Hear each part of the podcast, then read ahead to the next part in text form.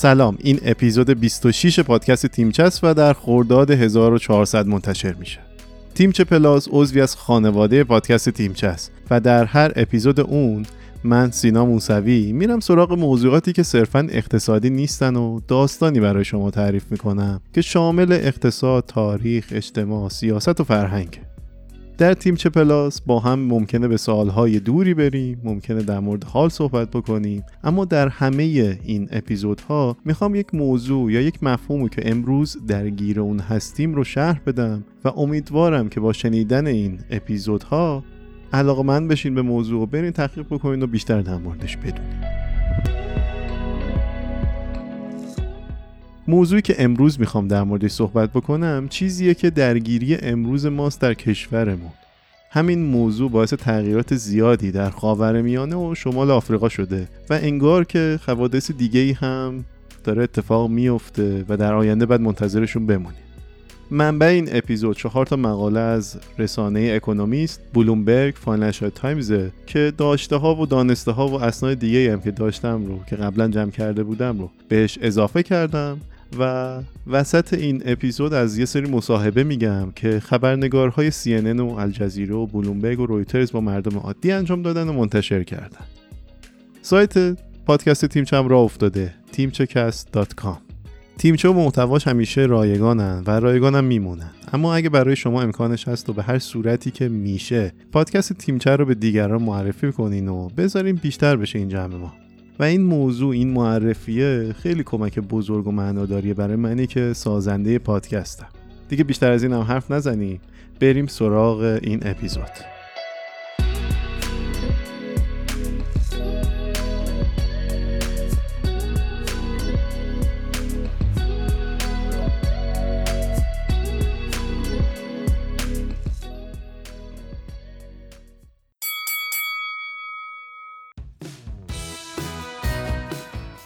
حامی این قسمت پادکست تیمچه یکتانته.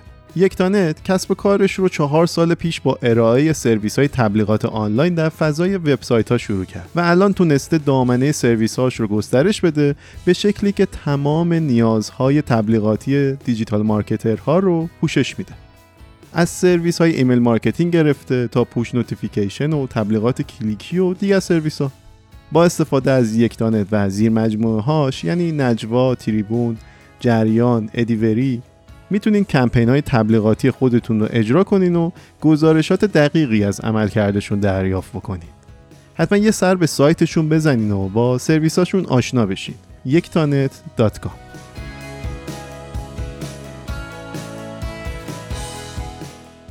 بودجه‌های اونها نامتوازن و مشکل داره. الجزایر نیاز داره تا قیمت نفت دریای شمالی یا برنت که یه استاندارد جهانی برای قیمت نفت به قیمت $157 در هر بشکه افزایش پیدا بکنه. عمان هم نیاز داره این رقم $87 بشه. هیچ تولید کننده عربی به غیر از کشور کوچیک قطر نمیتونه با قیمت فعلی که حدود $40 در هر بشکه نفت بودجه خودش رو متوازن و حسابهاش رو صاف بکنه. یه سری از این کشورها در حال برداشتن قدم‌های سخت و مهمی هستند. چند ماه قبل از شیوع عمومی کرونا، دولت الجزایر گفت که مخارجش رو به نصف کاهش میده. نخست وزیر عراق، یکی از بزرگترین تولید کنندگان نفت دنیا، میخواد با یه ساطور بره سراغ حقوق‌های دولتی و یه کاهش شدید ایجاد بکنه. عمان در حال تلاش و تقلا برای استقراض در شرایطی قرار گرفته که شرکت‌های اعتبارسنجی اعتبارشون رو بی‌ارزش میدونن. کسری بودجه کویت، کشور کوچیک کویت، به 40% تولید ناخالص داخلیش رسیده که بالاترین رقم رسمی در تمام دنیاست. کرونا باعث شد قیمت نفت به پایین‌ترین مقادیر خودش در تاریخ سقوط بکنه. با اثرگیری تجارت و شروع واکسیناسیون عمومی در خیلی از کشورها قیمت‌های نفت کمی بالا رفت، اما احتمالاً سالها طول خواهد کشید که نیاز شدید به نفت و تقاضای بالا دوباره اتفاق بیفته. اما اشتباه نکنید، اقتصادهای دنیا در حال عبور از سوختهای فسیلی هستند. یعنی فقط به خاطر کرونا نیست که داره اتفاق میفته. عرضه بیش از حد نفت و رقابت روزافزون در منابع انرژی پاک و ارزون شدن فناوری‌های انرژی پاک به این معنیه که نفت برای آینده نچندان دور باز هم ارزون باقی خواهد موند. این کاهش قیمت‌ها و آشوب‌هایی که تو بازار نفت می‌بینین هم انحرافی از این موضوع نیست که واقعاً نفت داره ارزشش رو از دست میده. کرونا یه جور موتور محرک برای بیشتر شدن سقوط نفت و چشمه‌ای از آینده است. دنیا به عصر قیمت‌های پایین نفت وارد شده. باید رو راست باشیم، از نفت ارزون هیچ منطقه‌ای بیشتر از خاورمیانه و شمال آفریقا تحت تاثیر قرار نخواهد گرفت و دچار مشکل نخواهد شد. بعضی از رهبران عرب می‌دونستند که قیمت‌های سرسام‌آور نفت خام تا ابد دوام نخواهد داشت. 5 سال پیش محمد بن سلمان حاکم واقعی عربستان سعودی برنامه‌ای رو به عنوان چشمانداز 20C ایجاد کرد تا به رهایی اقتصاد کشور عربستان از نفت کمک بکنه. خیلی از همسایگان عربستان سعودی هم نسخه‌های شبیه به نسخه عربستان دارن. اما یه مشاور شاهزاده محمد بن سلمان ولیعهد عربستان در یک مصاحبه گفته که با شرایط موجود و بحران کرونا و چشمانداز آینده این برنامه چشمانداز 20C دیگه نیست، دیگه از بین رفته و این چشمانداز تبدیل به چشمانداز 2020 شده. به گفته صندوق جهانی پول، درآمدهای نفتی در خاورمیانه و شمال آفریقا که بیشتر از هر جای دیگه‌ای به طلای سیاه یا نفت ربط داره، از 1 تریلیون دلار در سال 2012 به 575 میلیارد دلار در سال 2019 رسیده. تو سال 2020 کشورهای عربی انتظار داشتن که حدود 300 میلیارد دلار نفت بفروشن که احتمالاً برای پوشش مخارجشون کافی نبود. اما از ماه مارس 2020 که دیگه کرونا خیلی جدی شده بود، اونها شروع به کاهش هزینه ها کردن، افزایش مالیات انجام دادن و شروع به استقراض و قرض گرفتن از بانک ها کردن. خیلی از این کشورها در حال مصرف صندوق های ذخیره خودشون هستن. این درد کاهش قیمت نفت فقط برای کشورهای تولید کننده نفت نیست. کشورهای خاورمیانه که تولید کننده نفت نیستن هم این مشکل رو دارن. اونها به مدت خیلی طولانی به همسایگان تولید کننده نفت خودشون تکیه داشتن تا شهرونداشون رو به عنوان نیروی کار به کار بگیرن. ارسال پول از خارج کشور در برخی از این کشورها به میزان 10% از کل تولید ناخالص داخلیشونه. تجارت، گردشگری، سرمایه‌گذاری تا حدی باعث پراکندگی ثروتمندان در منطقه شده بود، اما هنوز در مقایسه با مناطق دیگه خاورمیانه یکی از بالاترین درصدهای جمعیت جوان بیکار رو داره. نفت یه جورایی اقتصادهای غیر مولد رو ورشکست کرده و باعث به وجود آمدن رژیم‌های دیکتاتور و نامطبوع و مشکلدار تو منطقه شده. همین نفت باعث اومدن کشورهای خارجی خارج از منطقه و دخالت اونها تو منطقه شدن. بنابراین پایان دوران نفت نباید اونقدر فاجعه بار و بد باشه. اگه این موقعیت باعث ایجاد اصلاحاتی تو دل این کشورها بشه و اقتصادی پویاتر و دولت‌های مردمی‌تری به وجود بیاد، اونقدر هم بد نیست به نظر. مسلماً تو این مسیر مقاومت‌هایی هم خواهد بود، طبیعیه. بیاین ثروتمندترین تولید کنندگان نفت منطقه رو بررسی بکنیم که میتونن قیمت‌های پایین نفت رو در کوتاه مدت یه جورایی پوشش بدن و پشت سر بذارن این موضوع رو. قطر و امارات صندوق‌های ملی خیلی خیلی بزرگی دارن. عربستان سعودی به عنوان بزرگترین اقتصاد منطقه ذخایر خارجی به میزان 444 میلیارد دلار داره که با نرخ کنونی بودجه‌ش و خرجایی که دارن مخارج 2 سال این کشور رو تامین میکنه این 444 میلیارد دلار. اما همه این کشورهای خاورمیانه به خاطر همهگیری کووید 19 یا کرونا و قیمت پایین نفت به سختی ضربه خوردن و مدت هاست که کسری بودجه دارن.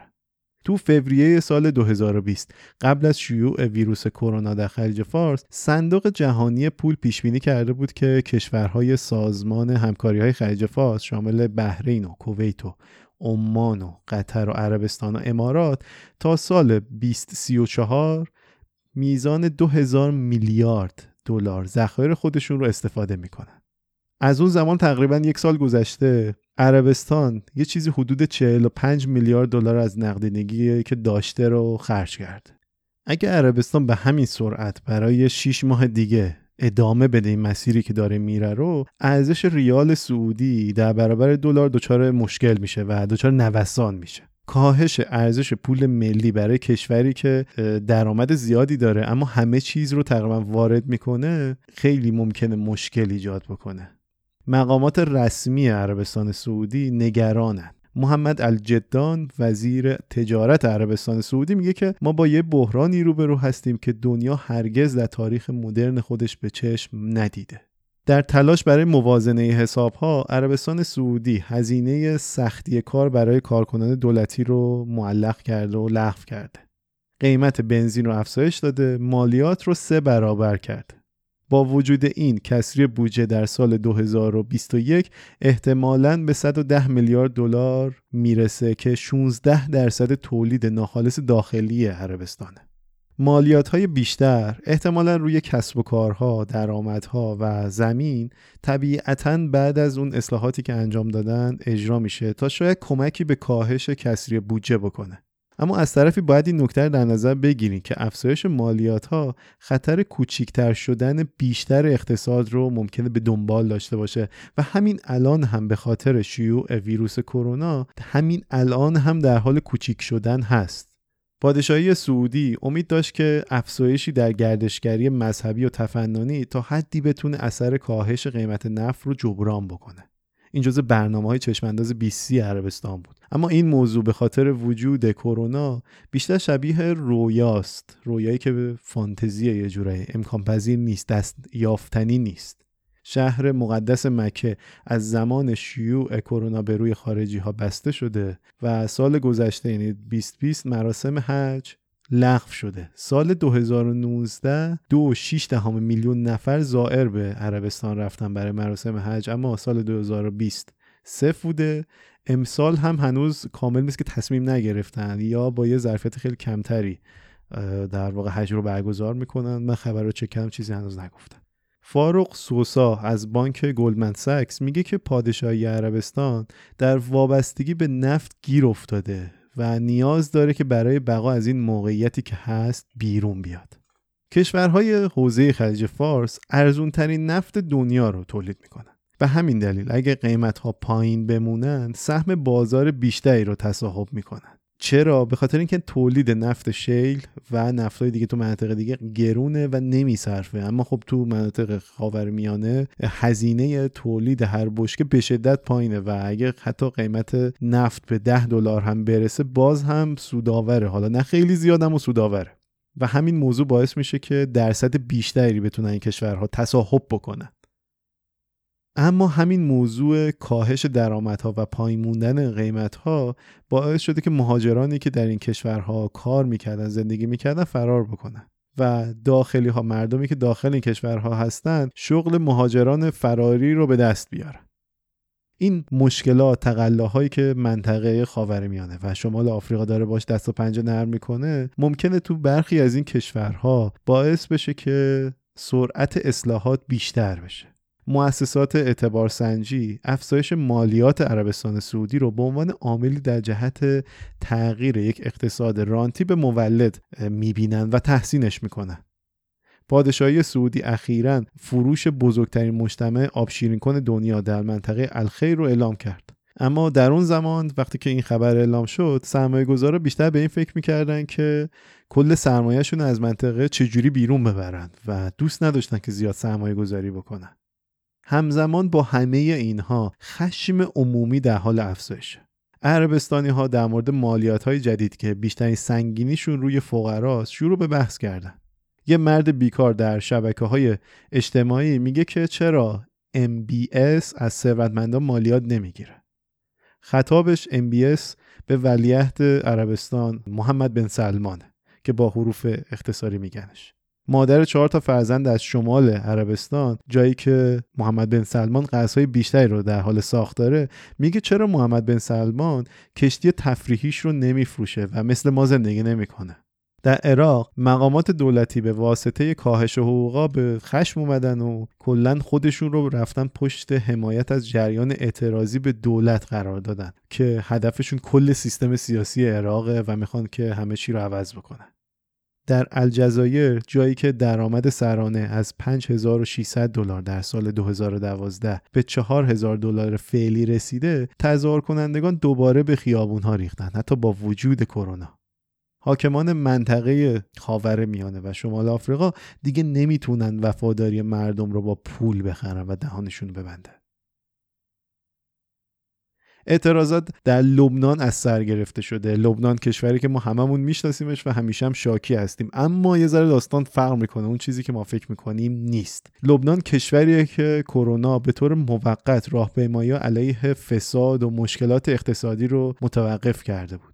لبنان تولید کننده نفت نیست، هرچند که امیدواره در آینده به این مسیر بیفته، داره یه سری کارا سرمایه‌گذاری ها میکنه، اما بحران این کشور که تولید ناخالص اون امسال بیش از 13% کاهش داشته، ریشه در یک نظم اقتصادی و سیستم سیاسیه که بعد از جنگ داخلی به وجود اومده و به شدت هم به بخش خدماتی متکیه و بخش مالی هم بیش از حد آشفته به نظر میرسه. بذارین یه توضیح بدم. بعد از جنگ داخلی در لبنان یه سیستمی ایجاد شد و مقامات و دولت‌ها تقسیم شدن. یه سری وزرا برای شیعه ها، یه سری مقامات برای سنی ها، یه مقداری از مقامات برای مسیحیان و گروه های دیگه، و نخست وزیر برای یه طرف، رئیس جمهور برای یه طرف، رئیس مجلس برای یه طرف تقسیم شد. و این موضوع باعث شده که به طور مثال وقتی یک مدیر شیعه کنار میره، دوباره یک مدیر شیعه به سر کار بیاد و بحث شایسته سالاری در لبنان وجود نداره. تقسیم فقط وجود داره. اگه یک نفر مسیحی وجود داشته باشه که توانایی کار خودش رو نداشته باشه، مدیر باشه در یک جایی، نمیرن از مثلا سنی ها بیارن یا شیعیان بیارن بذارن جاش، دوباره بعد مسیحی رو به جاش بذارن و این موضوع باعث ضعف ساختاری شده. از طرفی در دولت لبنان به خاطر اختلافاتی که وجود داره چیزی به اسم بودجه وجود نداره. اصلا بودجه که ما تا سال حالا درست ما خیلی مشکل داره، اما برنامه‌ای به اسم بودجه وجود نداره و این موضوع مشکلات خیلی خیلی عمیقی ایجاد کرده در لبنان. حالا نمیخوام زیادم در موردش صحبت بکنم، بذار برگردیم به ادامه موضوع. حالا بعدا سعی میکنم که برنامه داستانا بسازم در مورد لبنان. خیلی مثال جالبیه این کشور لبنان. خیلی هم شاکیان که پول ایران میره در لبنان هزینه میشه. باید بگم که این پول فقط خرج مناطق شیعه نشین و گروه های شیعه میشه، نه گروه های دیگه، و اتفاقا این همین موضوع باعث اختلافه، چون کشور رو چند پاره کرده. حالا اختلاف در مورد این موضوع نگاه ها خیلی متفاوته ها، من نمیخوام اینا رو بشکافم. بریم حالا بعدا سعی میکنم در موردش صحبت بکنم یا خودتون برید سرچ بکنیم، خیلی چیزا به دستتون میرسه. رکود اقتصادی کشورهای خلیج فارس وضعیت لبنان رو از چیزی که هست بدتر هم کرده. کاهش قیمت نفت تو دراز مدت بیشترین آسیب رو به اون دسته از کشورهای عربی وارد کرده که تولید کننده نفت نیستن. ممکنه بپرسین چرا، چطور؟ پول‌هایی که کارگران از کشورهای ثروتمند نفتخیز به کشور خودشون میفرستن منبع حیات کل این منطقه به شما میره. بیش از 2.5 میلیون مصری معادل 3% جمعیت کشور در کشورهای عرب صادر کننده نفت کار میکنن. کشورهای دیگه کارگرای بیشتری هم حتی میفرستن به این کشورها. لبنان و اردن درصدشون 5% از جمعیتشون به عنوان کارگر تو کشورهای نفتی کار میکنن و 9% از مناطق فلسطینی نشین هم در کشورهای عرب به عنوان کارگر کار میکنن. پول ارسالی این کارگرها بخش بزرگی از اقتصادهای سرزمین مادریشون رو تضمین میکنه.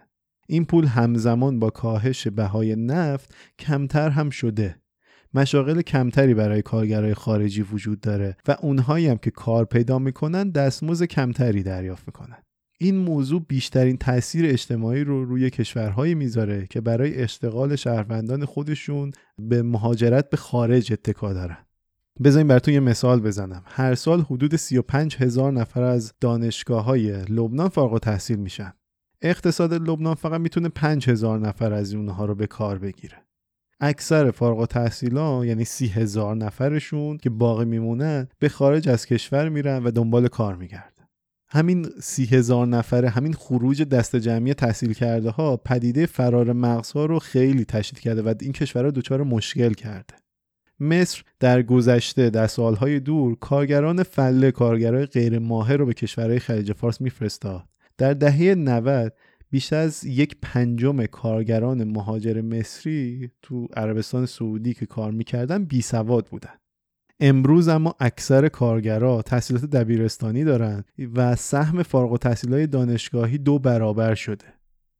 بخشی از مشکلات مصر برای مقابله با بیماری کرونا به خاطر کمبود کادر پزشکی بود که بخش بزرگی از پزشکاشون تو کشورهای دیگه زندگی میکردن و کار میکردن و رسما اصلا پزشکی نبود که تو بیمارستان کار بکنه.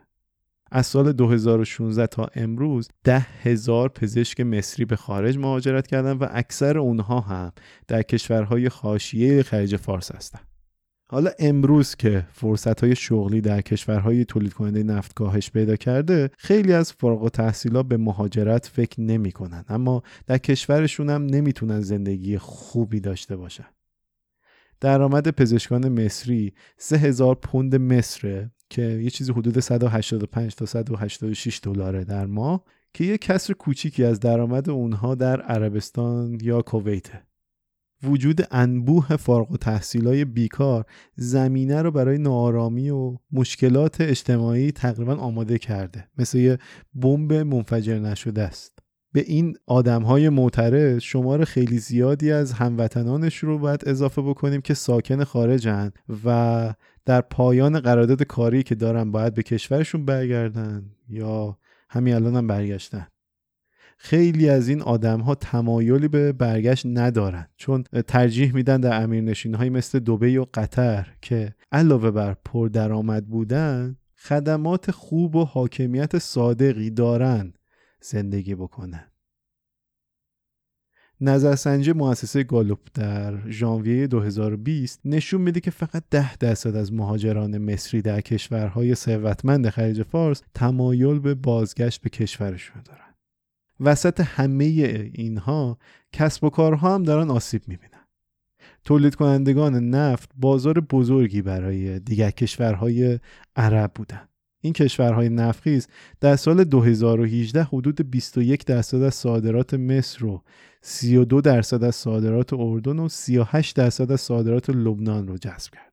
البته شرکت ها میتونن طرف های تجاری دیگه هم پیدا بکنن، به کشورهای دیگه هم صادر بکنن. مثلا همین الان صادرات مصر به ایتالیا و ترکیه از صادرات اونها به کشورهای عربی بیشتر شده، اما این صادرات که شامل محصولات نفتی و فلزات و مواد شیمیایی میشه اشتغال زیادی در کشور ایجاد نمیکنه.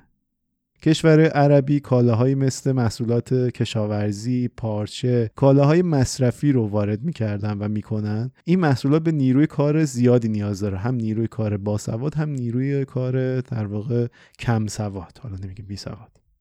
بذارین یه ذره آمار بهتون بگم. بیشتر از 50% تلویزیون‌های صادراتی از مصر به کشورهای عضو شورای همکاری‌های خلیج فارس میره.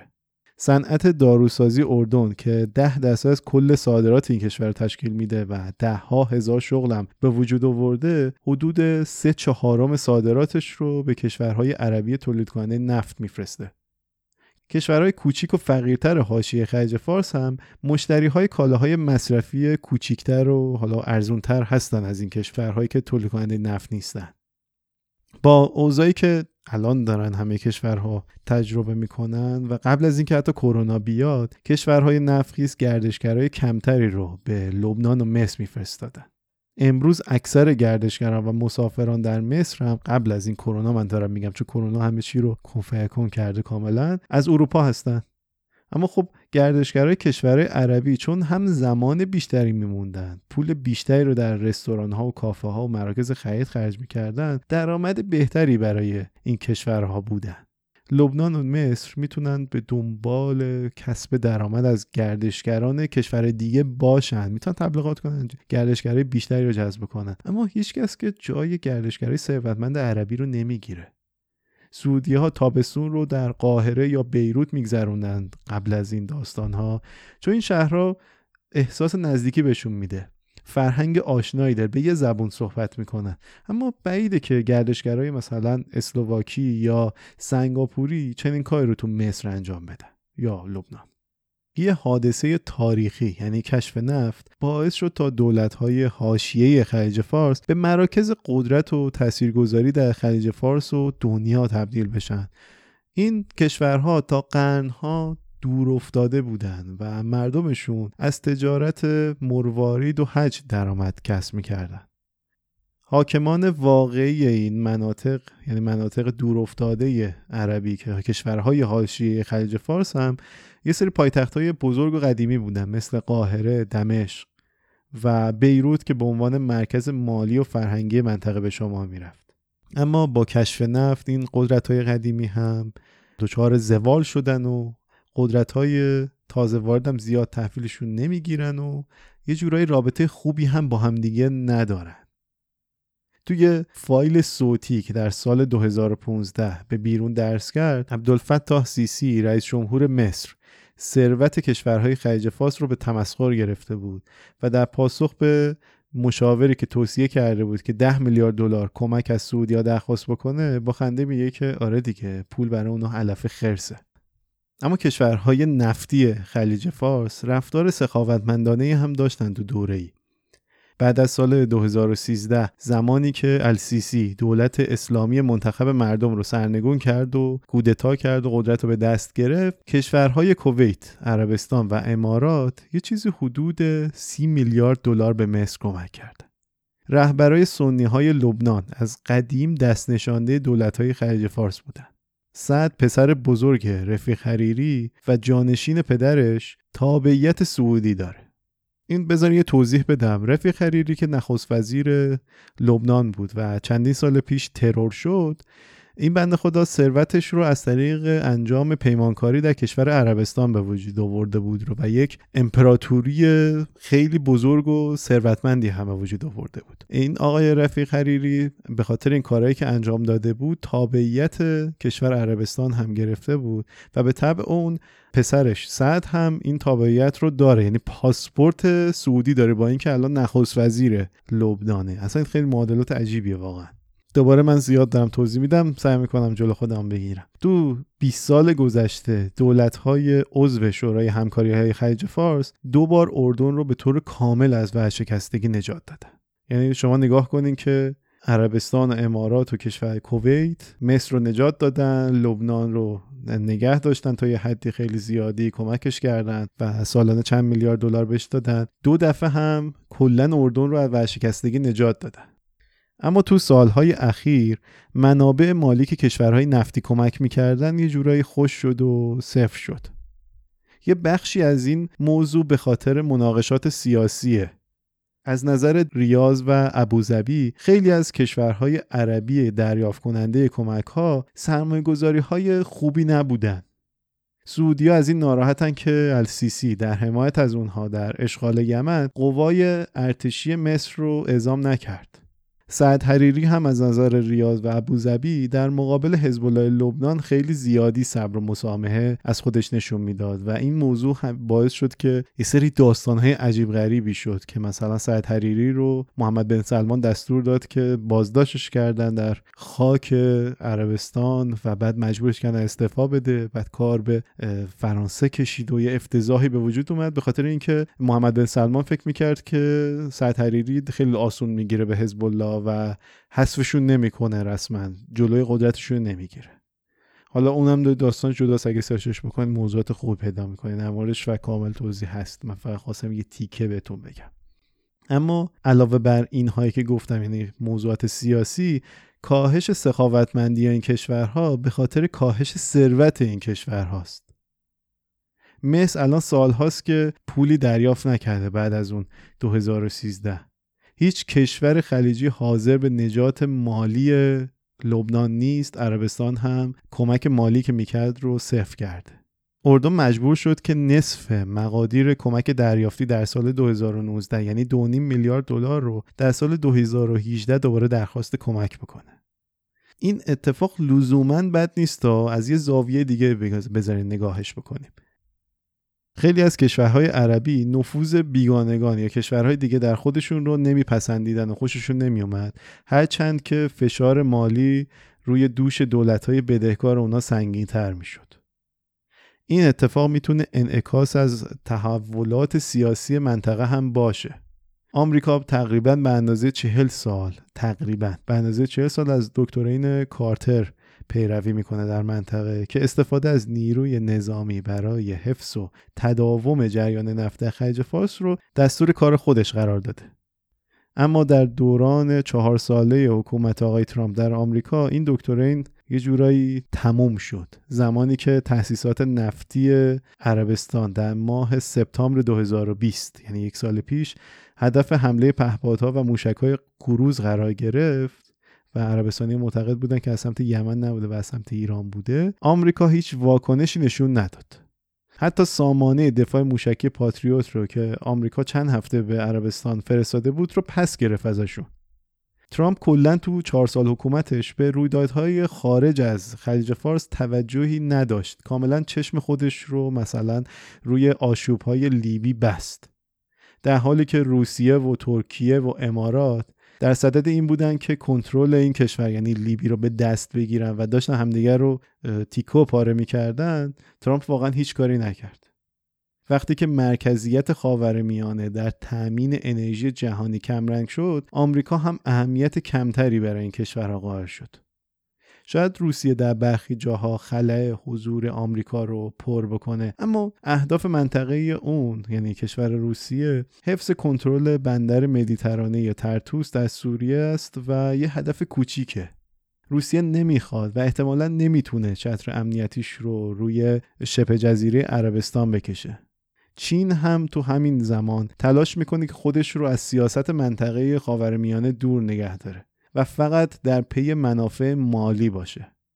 این کشور قراردادهای ساخت و ساز در الجزایر، بهره برداری از بنادر در مصر و دامنه گسترده از معاملات رو در کشورهای حاشیه خلیج فارس به دست آورده، اما اونقدی هم نمیخواد حضور سیاسی داشته باشه، فقط دنبال پوله.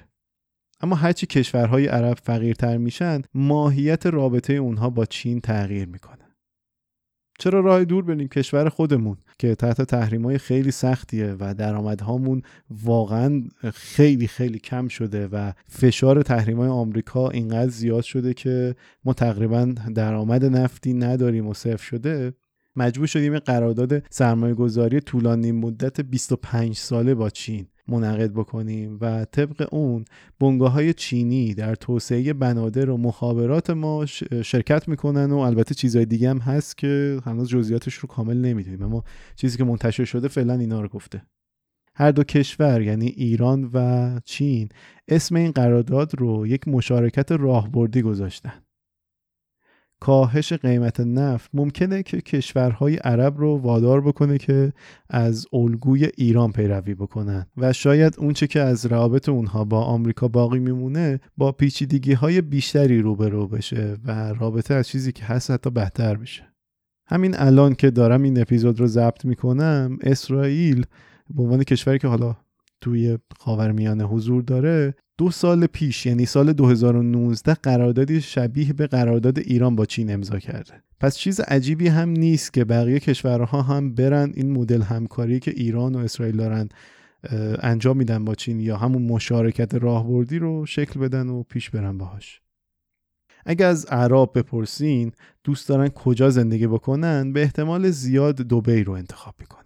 یه نظرسنجی در سال 2019 نشون داده که 44% از اونها دبی رو مکانی ایدئال برای مهاجرت میدونن. این تمایل مردم به مهاجرت به دبی هم به خاطر تناقضات موجود تو کشورهای اونهاست. دبی با تمام کاستی‌ها و مشکلاتی که داره چیزهای غیرعادی ارائه میکنه، غیرعادی برای اون آدم‌ها در کشورهای خودشونها. پلیسا درست کارن، جاده ها به خوبی آسفالت شدن، برق هم هیچ وقت قطع نمیشه. با سقوط اقتصاد لبنان همه مردم از مهاجرت صحبت میکنن، اما فرصت های شغلی در منطقه خلیج فارس خیلی کمن. یه خبرنگار در بیروت از یک خانمی سوال پرسیده بود و اون گفته بود که دبی همیشه راه گریز ما بود، اما الان احساس میکنم که در تله گیر کردیم بدون اون که هیچ برنامه پشتیبانی داشته باشیم. جوونا تو سراسر منطقه خلیج فارس و خاورمیانه، چه عرب چه فارس، چه هر دینی، چه هر مذهبی، چه هر رنگی، نگرانی یکسانی دارن. مصر شبیه کشوریه که زیر بار سنگینی خودش له شده. اردن برای همیشه درگیر بحران و مشکله. همین چند وقت پیش بحث کودتا هم حتی بود داخلشون. و یه جورایی کشوری همیشه بیمار و بحران زدن. با گذشت 10 سال از زمانی که یه دستفروش تونسی آتش انقلاب عربی یا بهار عربی رو روشن کرد، خیلی از عوامل پیدایش بهار عربی هنوز هم هستن و حتی تشدید هم شدن. شاید با پایان حصر نفت باید منتظر تحولاتی باشیم که الزاماً هم بدون درد و رنج نخواهد بود. پس کمربنداتون رو سفت ببندین، به لحظه سقوط ترن هوایی رسیدیم.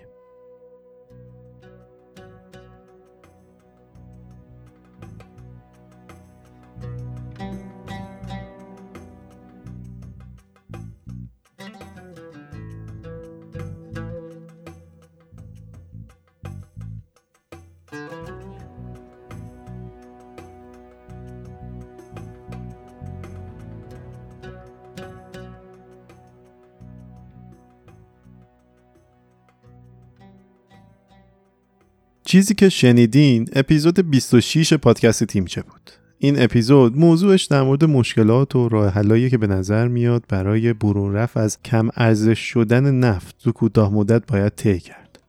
شاید بگین ایران کجای این داستان بود، کشورمون تو کجای داستان بود، چرا همش از کشورهای دیگه گفتی؟ بعد بگم همه این مشکلات، همه این کمبودها، کمبود بودجه، مشکل جوانان، فرار مغزها، فساد و غیره تو خاورمیانه مصریه و همه ما باش کم و بیش درگیریم. به نظر میاد دوران سختری حتی نسبت به امروز که در سال 1400 در بهار 1400 هستیم در پیش روی خودمون داریم، چون امیدواری جدی وجود نداره یا برنامه مدونی مثل بعضی از کشورهای خاورمیانه برای حل این موضوعات و مشکلات نداریم و حتی بعضاً انکارشون میکنیم. teamchecast.com رو ببینین، لینکش رو توی توضیحات پادکست میذارم. سعی میکنم که تکمیلش بکنم و دیتای بیشتری هم بهش اضافه بکنم و به مرور وبلاگش رو بیشتر آپدیت میکنم و موضوعات روستایی رو توش کار میکنم. ممنونم که پادکست رو معرفی میکنین و باید بگم که دلگرمم میکنین با این موضوع، چون مسیر بهتری برای معرفی بیشتر پادکست ندارم واقعا و شما یه جورایی سفیران پادکست تیمچه هستید. ممنونم از اسپانسر این اپیزود یکتانت و تا اپیزود بعدی که سعی میکنم خیلی زود هم باشه. دل همتون گرم. خداحافظ.